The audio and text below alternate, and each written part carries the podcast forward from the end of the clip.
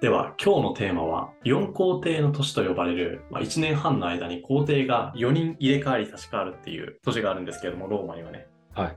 その1年半にフォーカスを当てていてでどう考えても1年半の間に皇帝が4人入れ替わり立ち替わるって異常事態じゃないですか異常事態だね。で当然もうローマがあれにあれなのねこの中でうん。でそれをちゃんと立て直すっていう工程が出てくるんだけれども、まあ、この流れでちょっとお話ししていこうかなと思います。はいで前提としてローマが帝政を確立した後の、まあ、カエサルとアウグストゥスがセットになってて帝政を確立したじゃないですか。うん。アウグストゥスの後を継いだ4人が、まあ、評判は悪いんだけれども、まあ、いい皇帝だったりとかもしくはネロとかカリグラみたいな感じでもう実態としても、まあ、結構ねよよろしくなかったねみたいな皇帝が立って続くことになるんだけれどもこれからお話しするのはそのネロの後の皇帝でそのネロの後の皇帝について先にお話しすると正直で俺からするとぶっちゃけネロとかカリグラよりもこっちの皇帝の方がたちが悪くねって思ったりもする。でネロに関しては確かに結果としては良くなかったかもしれないけれども途中途中いい成長しようっていう努力をしてたようには見えるし、うん。まあ、カリグラに関してはねちょっと擁護の余地はないんだけれどもこれから話す3皇帝についてはもうシンプルにね能力不足なんですよ。はいは一応の名前を出すとこれ全然覚えなくていいんだけど、うんガルバ、オトオ、ビテリウスっていうこの3人が結構たちが悪いねって言われてる皇帝い。はい。でこれらの皇帝っていうのは今までの皇帝たちと違ってなんか前の皇帝の指定によって、まあ、皇帝になりましたっていうようなプロセスは得てなくて、うんじゃあどうやって皇帝になったかでいうと要は軍事力で元老院を落とすことによって皇帝位を、まあ、奪ってるわけだよね簒奪してるんだよねこの人たちは。はいはで一応これ自体がね悪いっていうわけでは正直あんまなくてい。うん。なんかこの4皇帝の年になる前にも例えばクラウディウスだったりとかはこういうプロセスで皇帝になっててでかつ実績も残してるわけだから、まあ、それ単体が悪いっていうわけでは、まあ、俺はないと思ってるのねうん。ただこれが3回続くんだよはいは要は元老院を軍事力で脅すことによって皇帝になるっていうやつらが、い。うんまあ、3人連続で出てきてしまううんうん。これがなんか要は普通でしょみたいな感じになっちゃうな。そうそう。で、軍事力で脅すことが普通ってなったらさ、どうなると思うなんか荒れるというか、良くない雰囲気になるよね。ローマ自体が。あ、そうそうそう、まさにそうで。まあ、一言で言うと治安が悪くなるんだよね。うん。治安が悪くなると、ローマがゴタゴタしてるぞっていうところに目をつける奴らが出てくる。はいはい。つまり、今まで圧倒的な覇権国だったローマで、要は隙がなかったところに対して、あれ、ローマなんかいろいろやってくれてない今がチャンスじゃない反旗を翻すって考える奴らが出てくるんだよ。うん。でこれが、まあ、結構いろいろポツポツ出てくるんだけれども最も有名なところを抜き出すだけでまあガリア帝国の宣言っていうところとあとはユダヤ戦争というのが起きてしまううん。で今までってここまで大規模な戦争っていうのは起きなかったんだよね戦争っていうか反乱だねはいは起きなかったんだけどもうね3人も4人もあの軍事力で皇帝を簒奪してでかつその結果治安悪くなりましたっていう状態になってしまうと属州の人たちも今だったらローマの覇権に対抗できるって考えてしまっていてでうんこういうことが起きちゃうんだよね。ああ、確かにね、考えることはわかるね。でこのガリア帝国の宣言って、まあ、先にちょっと触れるとこれねあのガリアって覚えてる、名前はね、覚えてるよ。まあ、フランスとドイツのあたりだよね。うん。でそこってもともとローマってイタリアの下の方にあるじゃん。だそうだね。から結構ねローマ本国からは遠いんだよ。はいはい。でかつあの民族も違うでそれをあのカエサルがさもうガリア戦記によってローマ本国にこう併合してうん。でしばらくローマ市民としてやってきましたっていう人たちなんだけれどもだから今はねローマ市民なんだよおお、このそっガリアか。っていうのはそういうことか。そのローマ市民がローマに対して反旗を翻したっていうことになるわけだから要はこれね身内なんだよねおお、そでしかもそれが兵士だったのね属州にいる、はいはい。いかに軍団の士気が乱れていたかっていうところもわかるし、かつこの兵士の待遇がいかに悪かったかっていうところも、まあ、わかるよねという、結構この当時の混乱を象徴するような出来事だったんですよ、これって。なるほど。じゃあ、ガリアにいる駐在してるローマの兵士たちが本国に対して反乱を起こしたってことか。あそうそうそう。ああ、確かにそれやばいね。一応その駐在もね、ガリア人たちが駐在したって感じだから、うん。まあ、元はガリアなんだけど、ただ何世代も得た後のガリアだから、そういうことだよね。そう、だから実際は本当にもう民族的には違えども、もう本当に実態は純度100%のローマ人と言っても過言ではないような人たち。おお。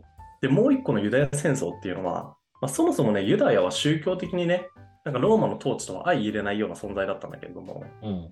だから何回も小競り合いとかは正直起きてたんだけど、ただ今回のこのユダヤ戦争っていうのは歴史書とかで結構取り扱われることが多いんだけど、まあ、一言で言うとね、規模が大きかったんですよ、この時は。はいはい。で、実際、あの無敵のローマ軍を破ってしまったりもした。おうマジか。だからね、もう規模も勢いもそれまでとは全然異なってたんだよ。っていう意味で、あのやばいよね、みたいな事態が、こうこんな感じで立て続けに起きていく。うん。で今ってこんな感じで混迷期なんだけれどもその混迷っていうところをやっとこう収集したのがベスパシアヌスっていう皇帝なんですよ。 いやー、言いづら。わかるわ言いづらいよねこうれ。んベスパシアヌスね。でもベスパシアヌスって音良くないななんんかか一回言えるようになっちゃえばさうん。リズムで言えない。確かにリピートしたくなるあの人物名だね。でこのベスパシアヌスなんだけど、まあ、軍事力による皇帝の三奪っていうところはね変わってないんだけど正直前の三皇帝とはね。ただこの人物は普通に優秀だった。おうだからまずさっきに挙げたあのガリア帝国の建国っていうところとあとユダヤ戦争っていうところの、まあ、2大規模のでかい反乱みたいなやつうん。をこの人はね収集するんですよ。素晴らしいね。でそれまでのカオスだった政治体制っていうところもちゃんと立て直しを行う。うん。もう今までは治安があれにあれてたけれども俺の統治機関っていうところを境にもうきっぱりと元の状態に戻そうっていう立て直しを行えるんですよ。おうなのでもう治安も良くなるんですよねこれで。はいはしかも、そんだけ内乱やってるわけなので、財政もボロッボロなんですよ。い。うん。で、これをちゃんと立て直す。素晴らしい。素晴らしいでしょ。で、しかも、この人何が一番有名かで言うと、あの、コロッセオってわかるわかる。あの、コロッセオを建てたのはね、このベスパシアヌスさんですよ。あ、この人なんだ。そう。意外にさ、名前知らなかったでしょ。いや、知らない。てか、いつの時代にとかも、あんまり分かってなかったけど、この時代なんだね。紀元後200年ぐらいですね、これは。うん。なんで、本当にちょうど、まあ、1800年ぐらい前うん。にコロッセオは建てられていてで建てたのはこのベスパシアヌスさんですねなんでまとめると、まあ、ローマの治安良くしましたっていうのはベスパシアヌスさんがまずやったことだし、うんで財政立て直したしあとコロッセオを建設しましたっていうのが、まあ、すごい一番有名なね成果かなと思っていてうん。で他にも結構ね農業の振興だったりとかあとインフラストラクチャーの整備だったりとかうん。まあどちらかというとメンテナンスの方かな、にも手を尽くしていたっぽくて、まあ間違いなく非常に優秀だったという皇帝ですと。うん。で、この皇帝は、まあ次の皇帝として自分の息子を指名するんだよね。おうだから軍事力によって、あの、散奪しようとする奴らが出てこなかったんですよ。この皇帝が亡くなる時に。だかああ、そういうことか。らちゃんと、その亡くなり際っていうところも、まあ自分の成果をちゃんと自分で享受したみたいな感じだよね。うんうんうん。で、ちゃんと、あの、まあ言い方変だけど、ちゃんと死ねた。そうだね。確かに後継者も示して、ちゃんとね。で、その後を継いで皇帝になったのが、ティズスっていう人物。おうこの方が言いづらくないちないみや、に。ちょ、ちょっと無理だな。ティティティス。 そう。おうベスパシアヌスはさ、なんかリズムでいけるけど、ティススってちょっと言いにくいよね。確かに、ベスパシアヌスって噛むところあんまないけど、ティティスってむずいな。で、早口でさ、ティスス3回言ってよとかさ、俺無理だと思うんだいけや、ど、無理やな。確かうん、ちょっとチャレンジはしないけど、に。うん。まあ本題に戻るね。はいで、。本題に戻ると、このティススっていう皇帝は、あの、非常に優秀だし、人望も厚かった人なんですよ。うん。だから2代、親子2代で非常にまあいい皇帝が続いたんだけれども、このティトゥスっていう皇帝は、あの早い段階で亡くなっちゃうんだよね。で、それも寿命で亡くなっちゃう。あ、そうなんだ。ただ、これもね、結構また有名なエピソードを残していて、あの、ローマのさ、ポンペイの大噴火って聞いたことないいや、ないな、俺は。あ、ないか。これ結構ね、映画とかにもなってるような、すごい有名なエピソードなんだけど、うん。いや、ポンペイっていう結構大きい山が噴火してしまって、うん。その噴火した後処理みたいなところが結構映画になったりしてる。はあの1世紀に1個起きるか起きないかっていうさ大災害に直面してかつその処理を行ったっていうのがこのティトゥスっていう工程。い。お素晴らしいね、じゃあ。そうでちゃんとその処理もねやりきるんですよね。うん。でその処理をやりきった後にあの自分のエネルギーを出し切ったみたいな感じでなくなってしまうらしい。おで、まあ、ティトゥスがなくなるっていうことはまた次の工程を指名しなきゃいけないっていうことなんだけれども、はいこのティトゥスにはね弟がいまして。はい。で弟 の名前がドミティアヌスっていうんですよ。もう、無理だ。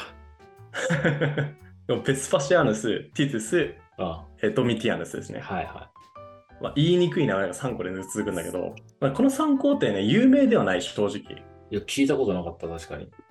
有名ではないけど、あの本当に非常に優秀な3人なんですよ。うん。で、このドミティアヌスにあの定位が移ったんだけれども、まあこの人ってね、覚えてるかわかんないけど、ジビリウスって覚えてる。はいはいはい。あの、悪定だけど、あ別にそんなに悪定じゃないよね、みたいな人だよね。ああ、そうそうそうそううん。そう。ああの評判悪かったんだけど、あ、そうだよね。うん。で、なんで評判悪かったかじゃあ覚えてる。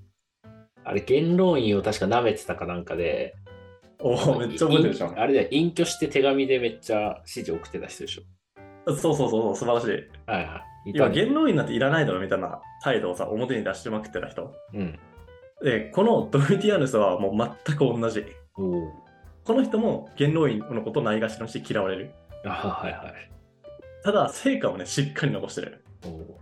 まず文化芸術を、まあ、ちゃんと保護して振興したっていうところがまず一つ目。あとは建築事業も推進しました。まあ、この人で一番有名なのって軍事改革なんだけど、この軍事改革も推進しましたっていうのが有名で、で、特にその有名な軍事改革で何をやったかで言うと、これリメス・ゲルマニクスっていう、これ何かで言うと、あのゲルマン民族の侵入を防ぐ防壁みたいなのを、まあ、一面に張り,、ま、張り巡らせたのね。はいはい。だイメージとしては、まあ、ローマ版の万里の長城みたいな感じ。ああ、なるほど。もうなんかあの外部民族の侵入を防ぐ目的でさ、うん。万里の長城って建てられてるじゃん。もそうだね。う本当にあんな感じ、ローマ版の。はいはで、これはね、すごいいい政策だったらしくて、まあこの人が亡くなった後からさ、ちょうど五検定の世紀になってくるんだけど、い。うん。その五検定もこの施策を引き継いで、このリメス・ゲルマニクスっていうのを補強するっていうのを、まあトライアヌス帝だったりとか、ハドリアヌス帝は続けて行ったりしてる。おお。でこの人が始めた政策っていうのはね、しっかりその後に引き継がれて強化されてるんだよね。うんうんうん。だからそれの、まあ、一番最初の発起人になった人だから、やっぱりすごいね、当時としては優秀な人だったんだよね。そうだね、確かに。で、このドミティアヌスは、まあ家庭内の不和が原因で暗殺されてしまうんですよ。ああ、家庭内の不安ね。うん。あの、まあ、男女の関係でああ、殺されちゃうんだよね。なるほど。そういうタイプね。でこの男女の関係はね、マジでめっちゃ難しい。うん。まあ、気になる方は調べてほしいんだけど、俺これ音声で伝える自信がね、あんまない。あ、そんなに複雑で入り組んでるんだ。こうね、うわ、これはカオスだみたいな感じ。だ一個一個ね、説明す、これだけで多分10分、15分ぐらいかかるから、ちょっと今回課題するんだけど、はいはい。まあ、男女の関係によって殺されてしまうんですよ、この人。で、この人はね、元老院に超嫌われてたから、亡くなった後に記録抹殺刑っていう刑にね、処されてるんだよ。ええ初めて聞いた系だな。で、これね、多分ね、昔の人にとっては本当に結構残酷な刑で、うん。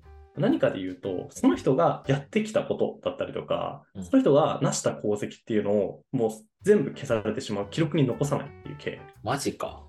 だから自分たちの名誉がなくなっちゃうんだよね。うんうんうん。だからいかにこの人が嫌われてたかってのは分かるじゃん。そうだね。ただ、この人が始めた政策っていうのは後々引き継がれてるわけだから、うん。この人も間違いなくね、いい皇帝ではあったんだよね。うんうん、そういうことだよね。まあ、ただ、性格は悪かったけどね、うん、そそれはちょっと難点だよな。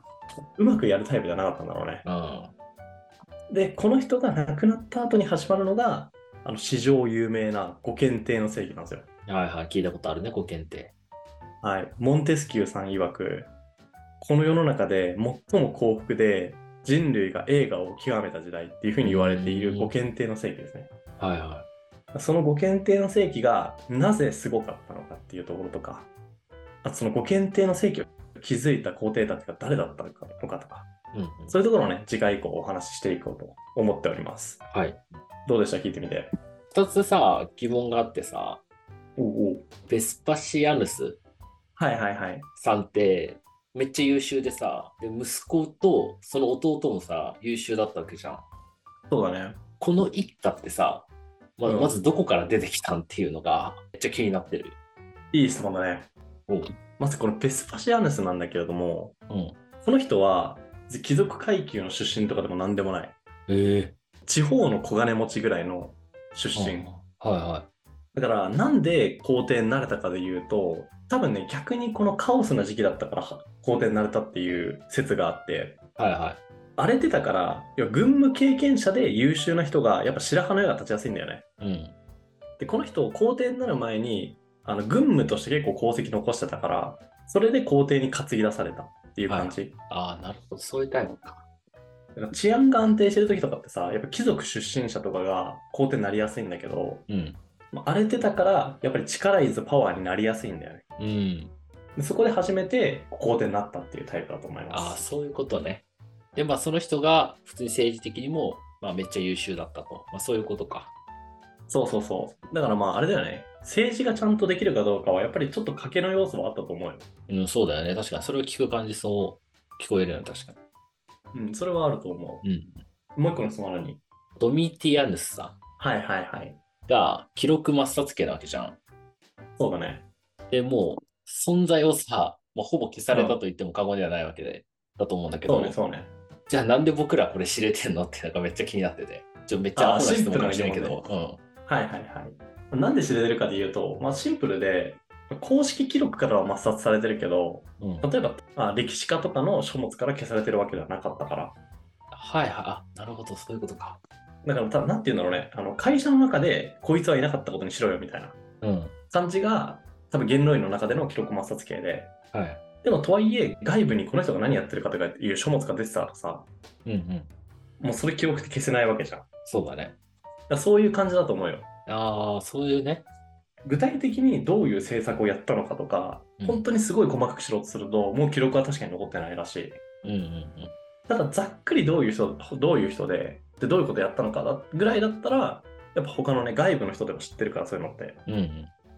そういうのはね、わかるらしいよ。まあ、そういうこと。じゃあ、歴史家に感謝ですね、その当時の。あ、もう間違いない。もう本当に歴史家に感謝ですよ。うん。じゃあ今日はそのところですかね。そうですね。ということで、本日も聞いていただいてありがとうございます。面白いと思っていただけたら、ぜひ YouTube のチャンネル登録や、ポッドキャストの評価、フォローの方お願いいたします。それでは次回またお会いしましょう。